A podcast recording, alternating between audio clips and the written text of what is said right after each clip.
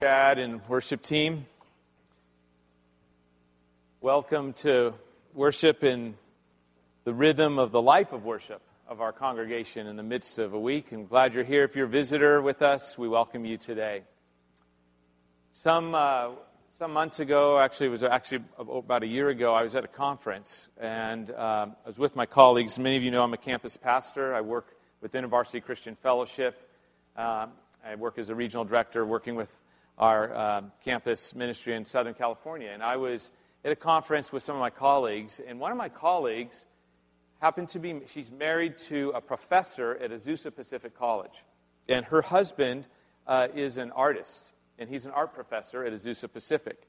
He's kind of a wild guy with a big beard and ponytail, and he kind of looks, I don't know, looks like an artist. So, you know, and uh, so they came to a conference, and we thought, how could we involve them, in, involve uh, worship with art um, more integrated into what we're doing. The ministry I work with, we're just words, all words, very word oriented. And uh, uh, so, how can we do this with art? So, they took the theme of our conference and they brought that with them, and they brought some, um, I don't know, what do you paint on?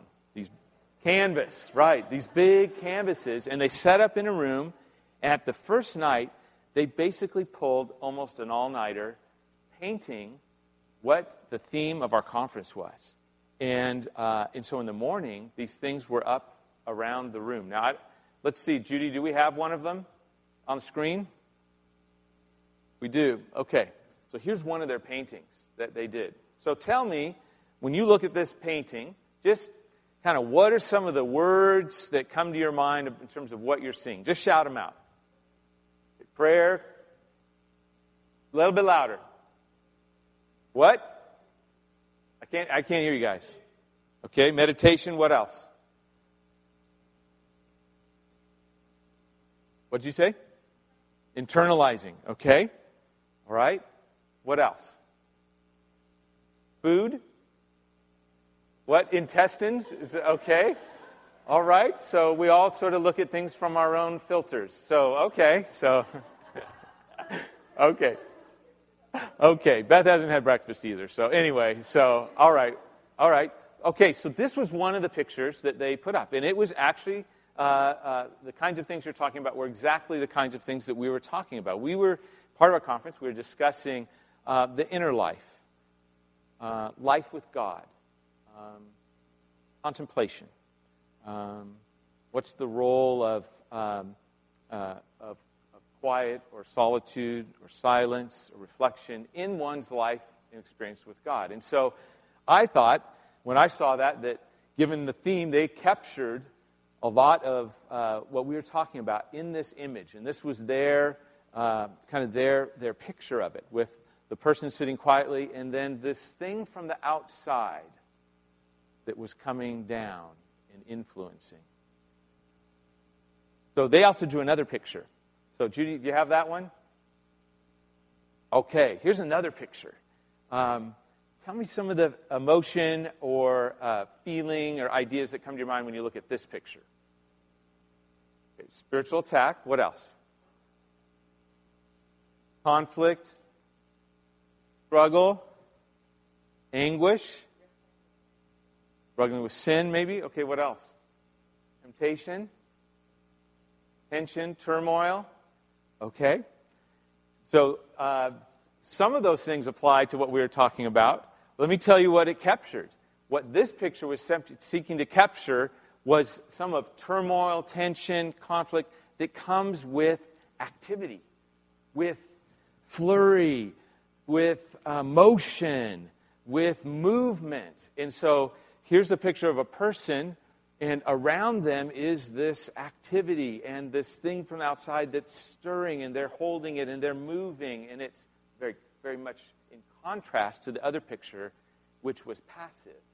This picture is about something that's very active. What we're trying to capture in this conference and what I wanted to talk about today is this tension that exists in the Christian life between contemplation and activity, between sitting and serving, between going and doing and being still and being before the Lord. And to help us look at this tension that's part of the Christian life and what the scripture says about it and what it says about how this tension is to be lived out, we're going to look at two familiar passages that juxtaposed next to each other capture this tension. Much as these pictures are attempting to capture this tension, these stories in the scripture and our gospel writer Luke's decision to place them in his editing of the gospel right next to each other creates attention as well for us. So, Liam, in your final performance, uh, so I've asked Liam to read the scripture uh, from the Gospel of Luke, chapter 10.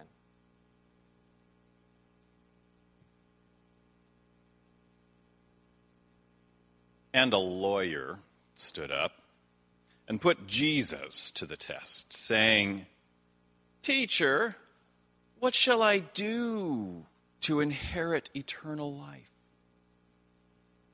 And Jesus said to him, What is written in the law? How does it read to you? And he answered, You shall love the Lord your God with all your heart with all your soul and with all your strength and with all your mind, and your neighbor as yourself.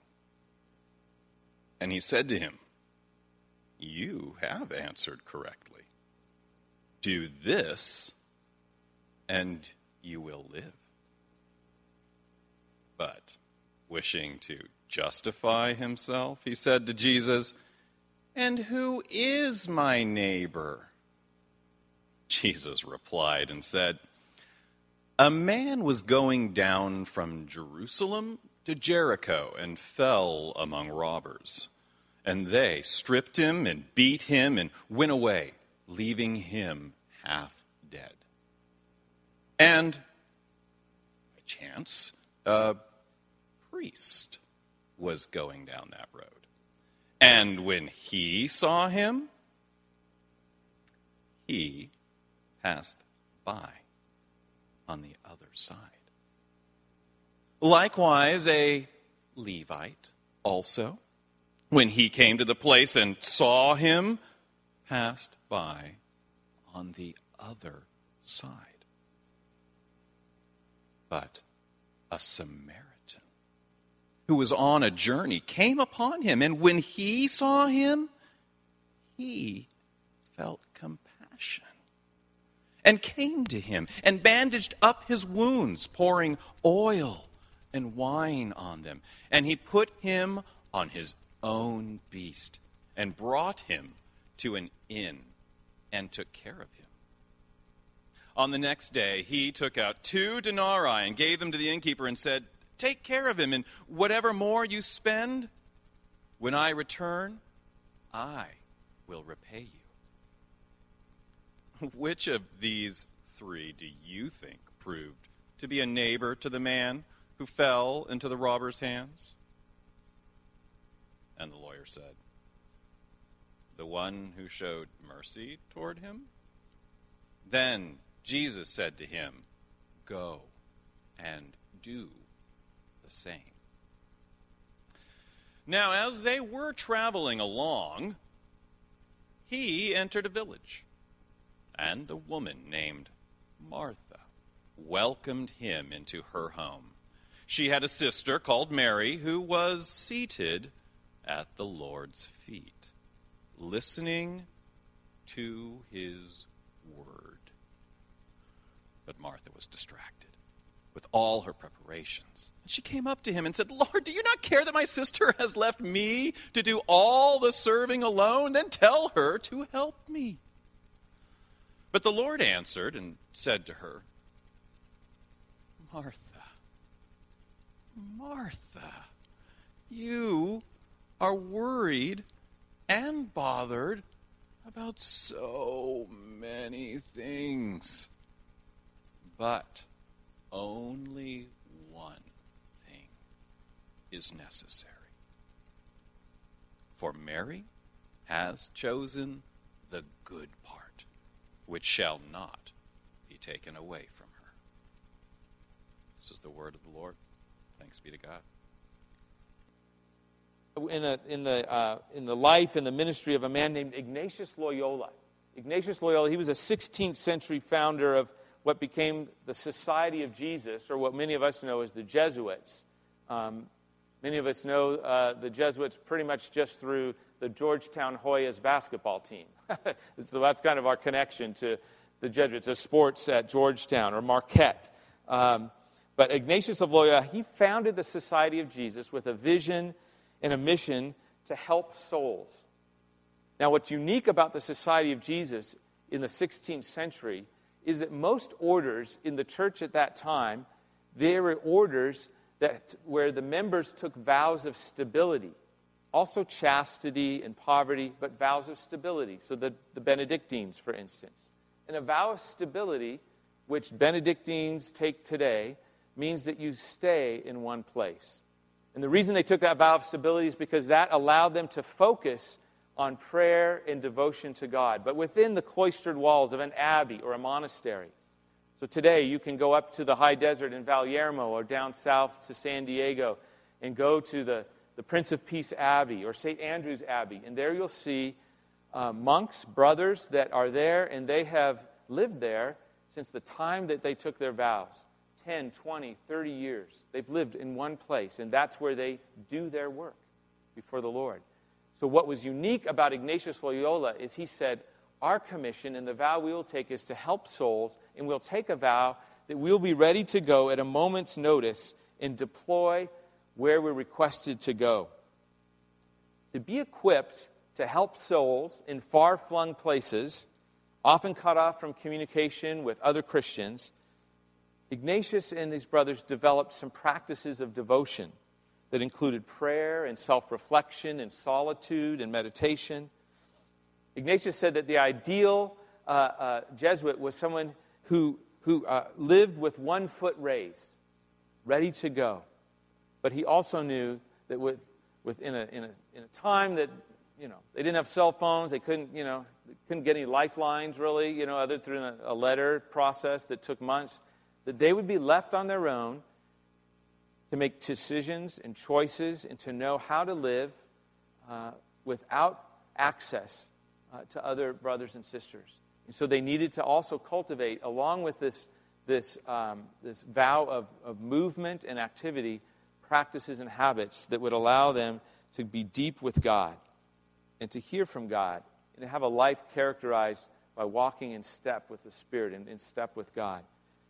So today I want us to peer just a little bit into uh, the scripture, invite Luke through the text to show us a way forward for living this life that's captured in uh, the pictures, in the stories, in Ignatius's uh, Society of Jesus of being contemplatives in action. Why it's critical for us as a body is that uniquely our, our mission statement in, the, in our church is about being equipping world changers. That would be uh, about activity and motion and movement. And yet, at the same time, our values in our church emphasize prayer and reflection and scripture. So, even in the way that we have structured our mission as a church, this tension exists. Well, let's compare and contrast a little bit the two stories the Good Samaritan, Mary and Martha. So, if you have, a, I think the chart's up there. So, here's here's just some, we're going to just go kind of quickly today. We're not diving in totally deep on both these passages because I want to get to the other side where we talk about how is this tension really managed. But let's just make some observations together. So there's characters in both of the stories as Luke puts this together. The first, there's a lawyer. He's testing Jesus. In the second, there's a woman. She's welcoming Jesus. So there's both engaging and taking initiative with Jesus. In response to their initiative, in the first story, Jesus challenges. He challenges the lawyer. He asks him, not, he doesn't give him an answer to his question, he asks him a question back. In the second story, in response to Mary or Martha inviting Jesus into her home, we see Jesus teaching. And that's the posture that Jesus te- takes. How do the characters respond to what Jesus offers to them? Well, in the first story, the lawyer is self justifying. In the second story, Martha, the main character, with Mary quietly sitting off to the side in the background, She's distracted and basically resentful. How does the lawyer respond when Jesus speaks again to him in the light of his self justifying question? He seeks to save face. Martha, she blows up. She barks an order at Jesus. The lawyer says, Well, I'm going to save face. Uh, well, I know the answer, but, well, will you tell me? Who's my neighbor? Martha asks, Jesus, don't you care? In response, Jesus tells a story to the lawyer to help him see.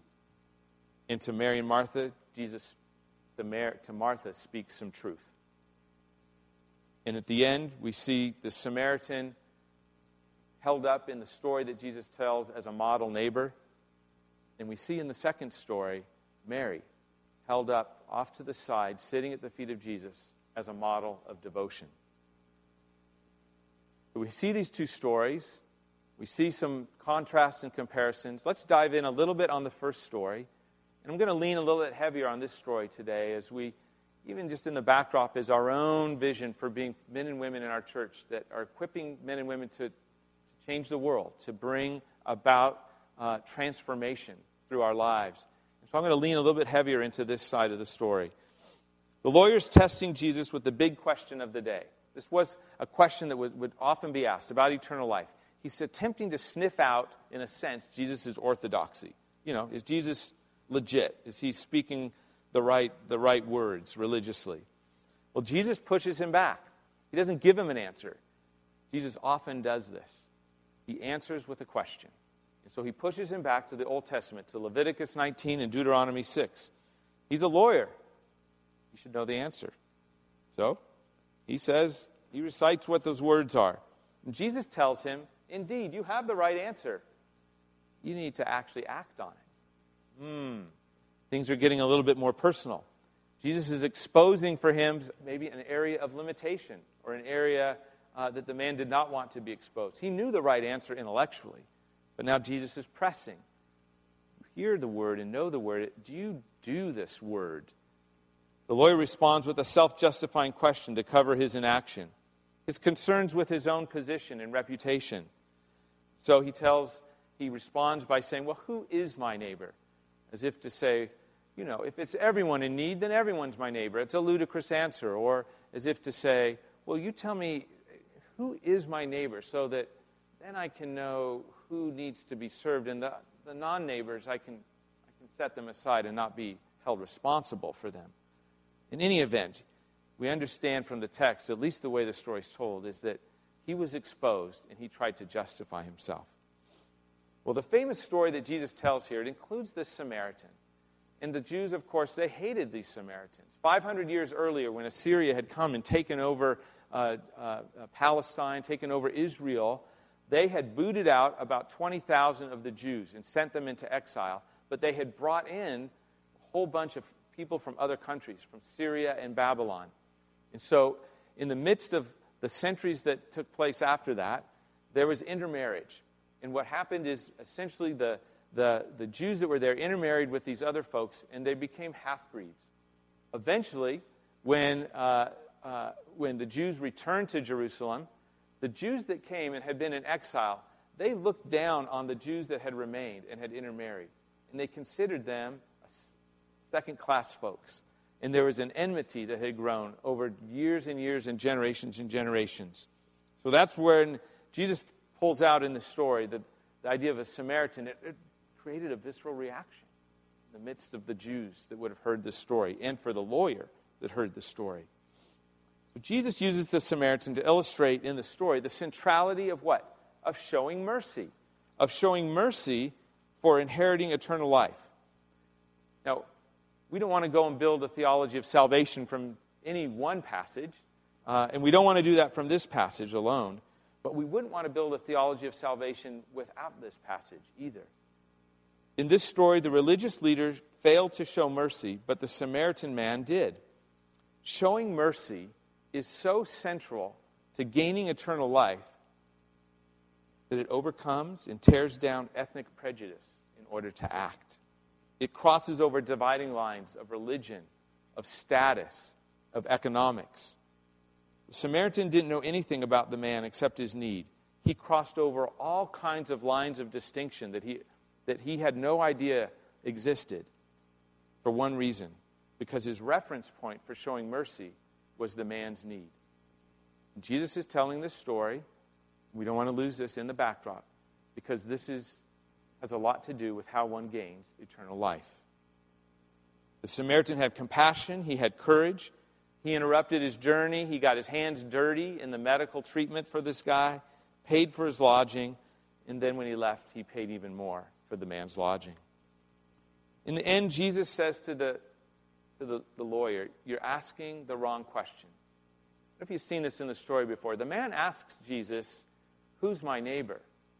But in the end, Jesus asks a different question. He asks the lawyer, Who was a neighbor to this man? Not who is who was my neighbor, but who was acting like a neighbor. The issue is not who's my neighbor, so you can know who you should serve, where you can draw the line, lawyer friend. The critical question for Jesus is who was a neighbor to this man? Or are you a person that shows mercy when you're confronted with need? Is that your default setting, lawyer? Is that the way that you respond instinctively when you see need? The, the story from the Old Testament in Leviticus, in Deuteronomy, about how one inherits eternal life and how one lives has something to do with showing mercy. There's lots of things in my life that cause me to bend away from mercy. I like to protect my time when I'm interrupted by a need or an, a situation that calls for mercy. I don't like the lack of control that often comes when mercy needs are presented that I haven't created or effectively planned into my life. And oftentimes, situations for mercy, like the story that we see with the Good Samaritan, they pop up. They're not planned and ordered, they're chaotic, unexpected. Awkwardness and uncomfortableness come with interactions. Those two things right there produce pain.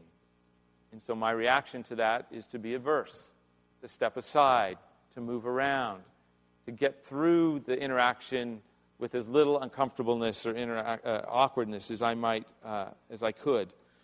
I fear at times when showing mercy that I might be taken advantage of. I think about what others think of me, real material costs. Can't help everyone. I want to set the terms. Well, in the tension of the Christian life, the tension in these two passages between activism and contemplation, making a difference for others or making space for God, the story of crossing dividing lines that separate people to show mercy presents indeed what I think should be a distinguishing mark of those who follow Christ. And in this story, we see Jesus with a very powerful story, a story that calls forth mercy at great cost. And in this tension, he builds up that one side of the tension in a very strong way. That showing mercy is indeed a very uh, a distinctive mark of those who would follow God. Well, as we explore the tension expressed by these two passages, I want to invite us to camp for a moment on this, this picture of um, invitation for showing mercy. And I want to invite Kirsten Peterson to come up, and she's going to um, share a story a modern day Samaritan, if you will. A modern day picture of one whose heart acted in compassion or in mercy. I want you to just sit because the tension in the stories put together, um, the story of Mary and Martha uh, is on one end, and then the story of, of this man showing mercy or this invitation or call for mercy is on the other. And I want us to just sit a little bit more in the tension that it's created. And I think Kirsten can tell us uh, through her story a little bit about how one lives and sits in the midst of that. Okay, let's turn this on.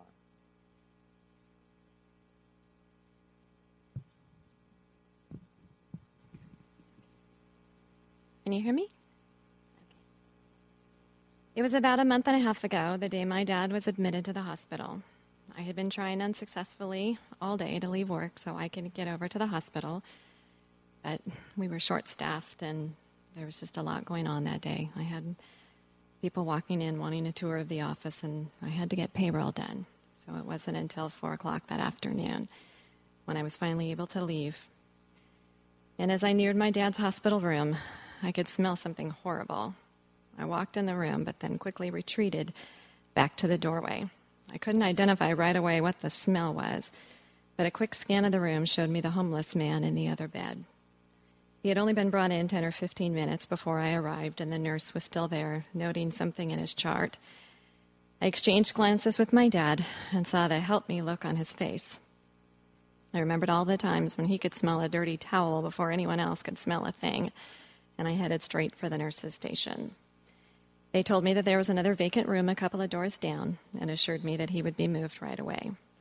I got back to my dad's room just as another nurse was disconnecting his IV so he could get up for a walk.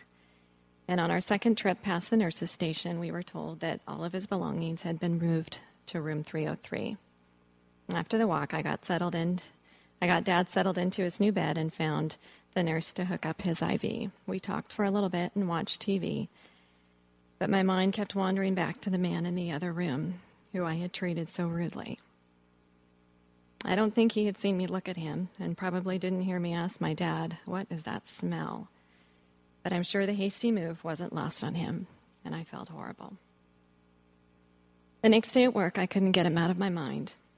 When I arrived at the hospital after work, there were several bikers in line ahead of me with beards and bandanas and leather jackets, some signing in, some off to the side joking around. One of them said something to me about one of their guys cutting in line in front of me, but I assured him that I had just arrived.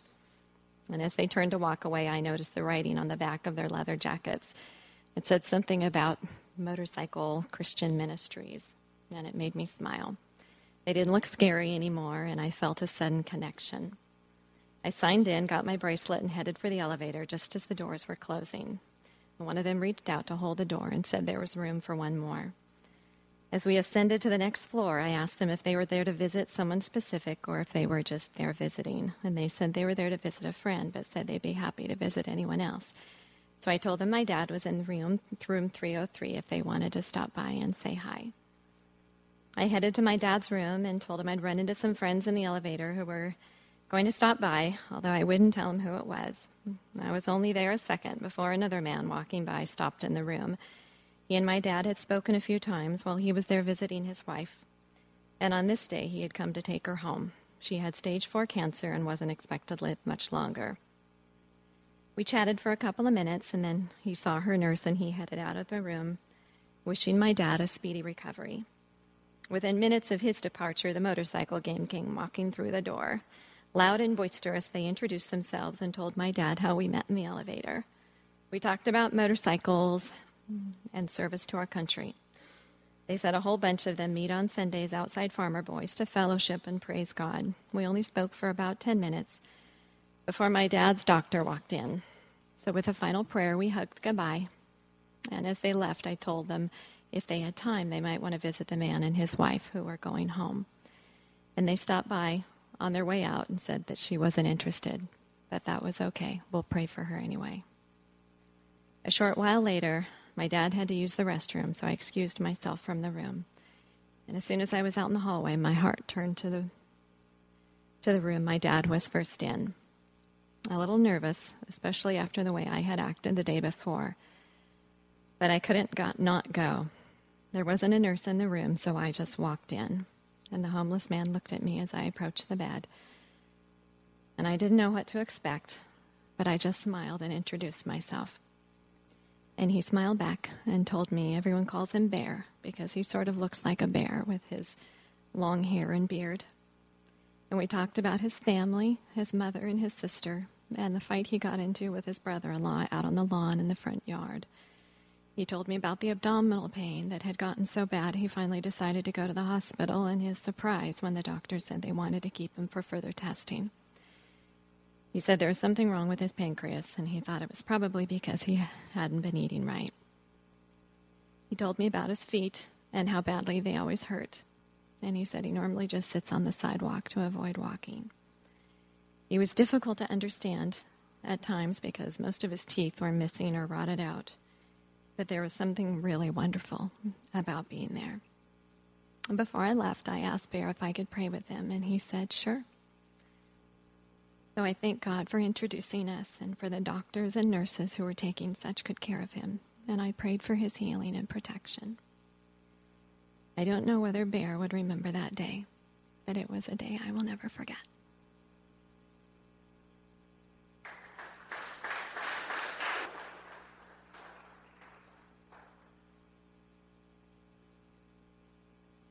What I love about that story is uh, the way that Kirsten's heart was uh, moved by God. Uh, the way that the Samaritan, unlike the priest and Levite's heart, the Samaritan's heart was somehow moved in the direction of mercy, in the direction of compassion. I love Kirsten's courage. Samaritan took courage to act on mercy. Sometimes we feel some mercy, but we don't have the courage to respond.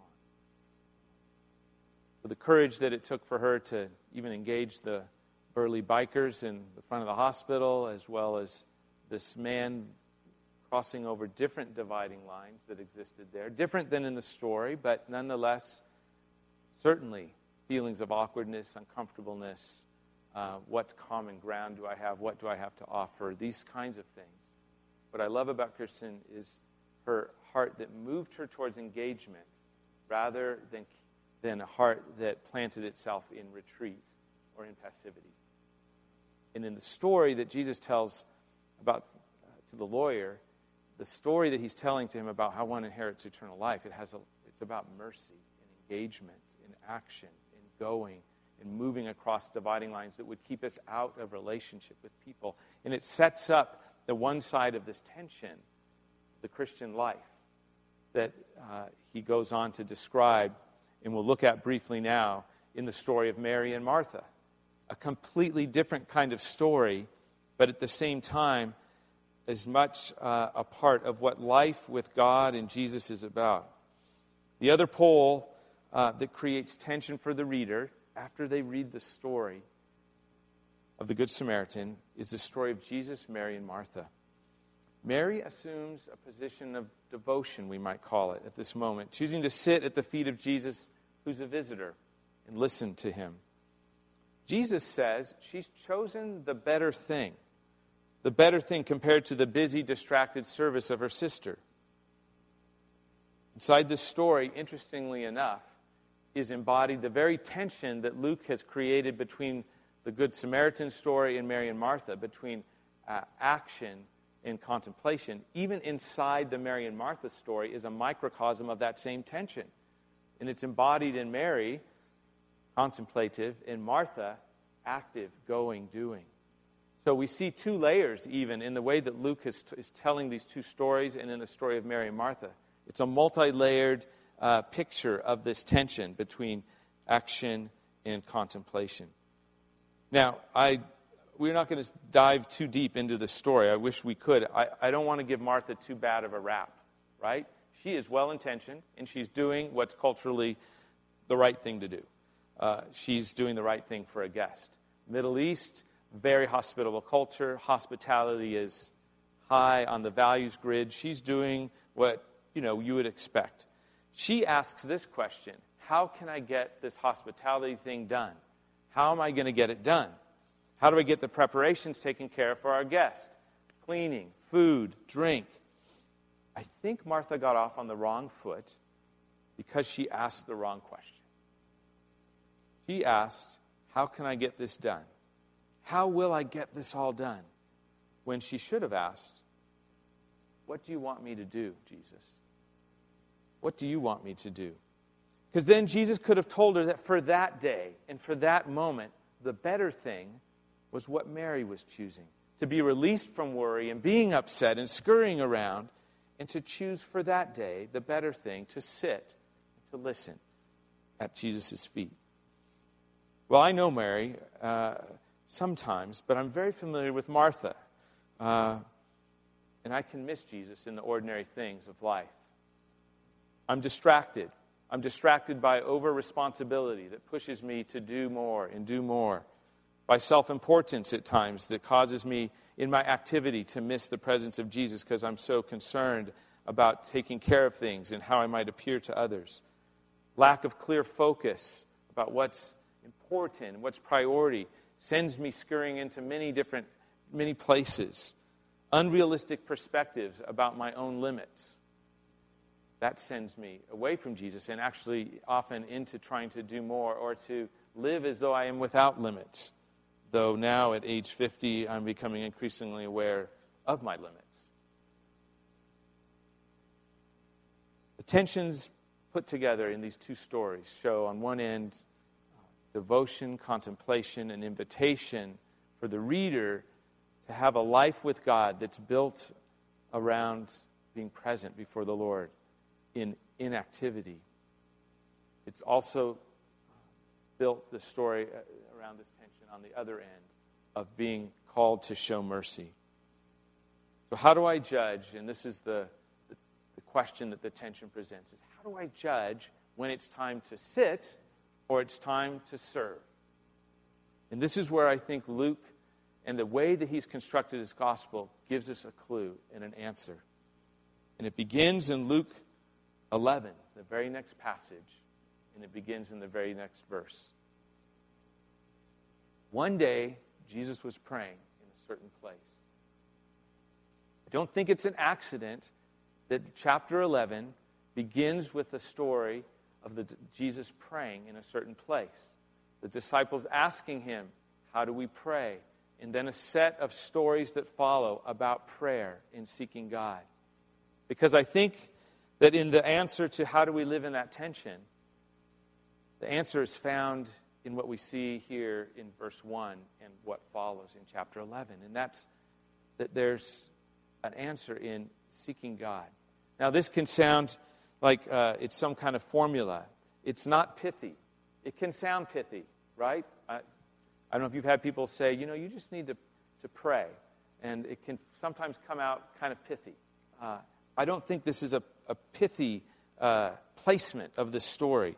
It's not an accident. Luke is very intentional about placing this story there. And I think that he has a theological purpose and a message for us. That when we sit with that tension and we ask inevitably, if we're reading those two stories for what they are, where do I go, Lord? Where do I go with discerning how to live in this tension? That when I turn the page of the, of the scripture, the next story is about prayer. And it's about Luke wanting his readers to know that the prescription for living in the tension between service and devotion and sitting and serving is to know that you, you come to the Lord and you bring that tension to Him and you allow Him to engage you and to direct your heart and mind so that it's formed increasingly over time around the mind and character of Christ and that you would know what kind of response He would have you have. That's Luke's answer in the story is that we come to God in prayer and we say, Lord, what would you have me do? What would you have me do? Ignatius Loyola has an answer for that as well. His answer had to do with a habit that he asked all of the members of the Society of Jesus to practice. It was a habit that would build within them a life with God that allowed them, in the moments when they needed to make decisions about how they should act or how they should be in quiet, that they would have the foundation going on inside them that would allow them to choose. And he had something that he asked each of them to, to participate in called the daily examen prayer. These are the three questions that he had every member of the Society of Jesus from the uh, mid 1500s to today. This is what Jesuits pray every day. These three questions, or some version of this. Lord, where, where have I sensed the Lord's presence? Ask them to give thanks. Where have I missed or betrayed his presence? To ask for forgiveness. And then lastly, what one request or question am I holding before God in the season of my life? And he suggested that as they lived out these questions in prayer and reflection before God, it would bring them at the points where they had this juncture of sit or serve, that habit and rhythm would, would, would, would bring them to a place where they would have more of a sense of how to respond because they're more in touch with what's going on inside of them and they're more in touch with what God's doing in their midst. They would have more of a way to respond. I commend these questions to you as a daily habit at noontime or at the end of a day or perhaps in the morning that you might sit for five minutes even and let these questions seep into your mind and heart and reflect on them and allow them to begin to shape increasingly how you live um, in your life with God and allow them to be the things that kind of give fuel that in the midst of the decisions that have to be made in the midst of a week or month about devotion, contemplation, or activity and mission, that somehow the fact that you're working with these questions would give you more of a sense of how God is calling you to act or be. Well, I think Luke gave us an answer in chapter 11 because of where he places the stories about prayer. Ignatius gives us something of an answer in how to use these questions that I commend to you. And then lastly, there's a uh, answer that we developed uh, in an illustrative way at this conference that I told you about. And it's in this picture here. The contemplative in action. So my colleagues took those two pictures, and over the course of that night, not only did they have those two pictures that reflected the tension that we see here in the story, but they created a third picture, which is a way forward, which is the way of the contemplative who's in action. We see the staff, right? In the guy's hand. Staff is used for someone who's in motion and who's moving. And then threaded into their very being, integrated in the very center of who they are, are these two strands the strand of invitation to go and to do, to serve, the red strand of activity and mission and then threaded into their very core of their being is this other strand about devotion and contemplation in life with God. And that's the invitation that God gives to us, men and women at Bridges. Equipping world changers. How do we live out that vision and that mission in a way where our life with God's not compromised and we're able to sustain a life of mission? And it's in the integration of these two and it's in the invitation to prayer that Jesus shows us in the Gospel of Luke. So, in close, I want to uh, pose two questions for us as we end this morning. And I ask you to consider these two questions and where the Lord's inviting you. The first is what end of this tension between contemplation and activity or mission that Luke presents is Jesus calling you to integrate more into your life of faith? Where do you bend? Do you bend more towards devotion and contemplation or to activity and mission and movement? And today, what's Jesus' invitation to you? As you consider the two poles in that tension, is it to rebalance? Is it to move more in one direction? And to be honest, it can take just as much courage to engage God in contemplation and reflection as it does to cross dividing lines that keep people out of relationship with one another. Which one is it for you? Is there an invitation from God to you today? And then, secondly, this question Is there a decision, even today, about acting in mercy or a decision that's been flowing in the stream of your life about where devotion and contemplation exists in your own life with God? Is there a decision, even today, that Jesus is inviting you to pray specifically about in those two poles? Is there something very real is there a man in a hospital bed that smells that's looming in the horizon of your relationships that you're circling around and trying to discern what am I going to do about that? Or within uh, your family, or you know, any, any way in which there's a, uh, an invitation to movement there? Or is there an invitation kind of on the other end? Is there a real practical decision that the Lord might be calling you to seek Him in prayer about today? And I want to invite you to consider that and to pray as we come to um, the time of close now. We invite the worship team up. So carry those two questions into this time of worship. If you want prayer from someone else or you want to pray in, a, in, in an act of um, sort of initiating, I want this uh, sort of a solemn moment before the Lord, certainly feel free to come up and pray up front here. But as we come to, to worship now, invite the Lord to, to speak to you. Lord, we do come in this moment. We thank you for the images in the scripture, the tension of activity and sitting at your feet, serving and sitting. in this moment, would you speak a word to us, for us individually as well as collectively, God?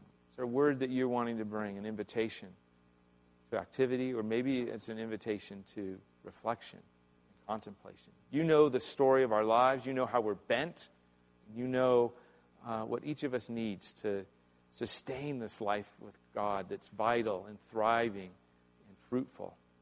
So speak a word to us, Lord, that we might respond to your invitation. In Jesus' name, amen.